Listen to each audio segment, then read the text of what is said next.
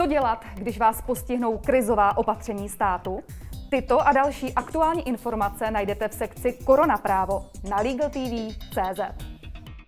Liší se odpovědnost státu za škodu v případě krizových opatření vydaných podle krizového zákona od odpovědnosti za škodu v případě mimořádných opatření vydaných podle zákona o ochraně zdraví?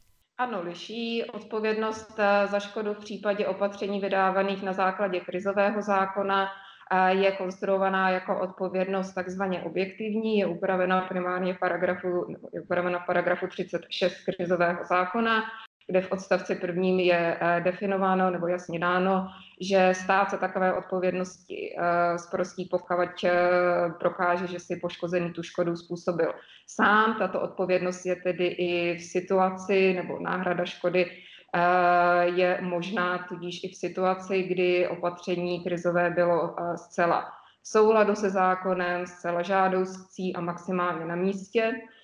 A na druhou stranu oproti tomu zákon o ochraně veřejného zdraví obsahuje v paragrafu 97 odstavci prvním jasně stanovenou věc, která spočívá v tom, že náklady spojené s opatřeními vydávanými na základě zákona o ochraně veřejného zdraví si povinná osoba, tedy osoba, která byla mimořádným opatřením uložena povinnost, nese sama. Tudíž tam odpovědnost není. Co představuje pro občany a firmy rozdílný způsob uplatnění práva na náhradu škody? To se dozvíte příště.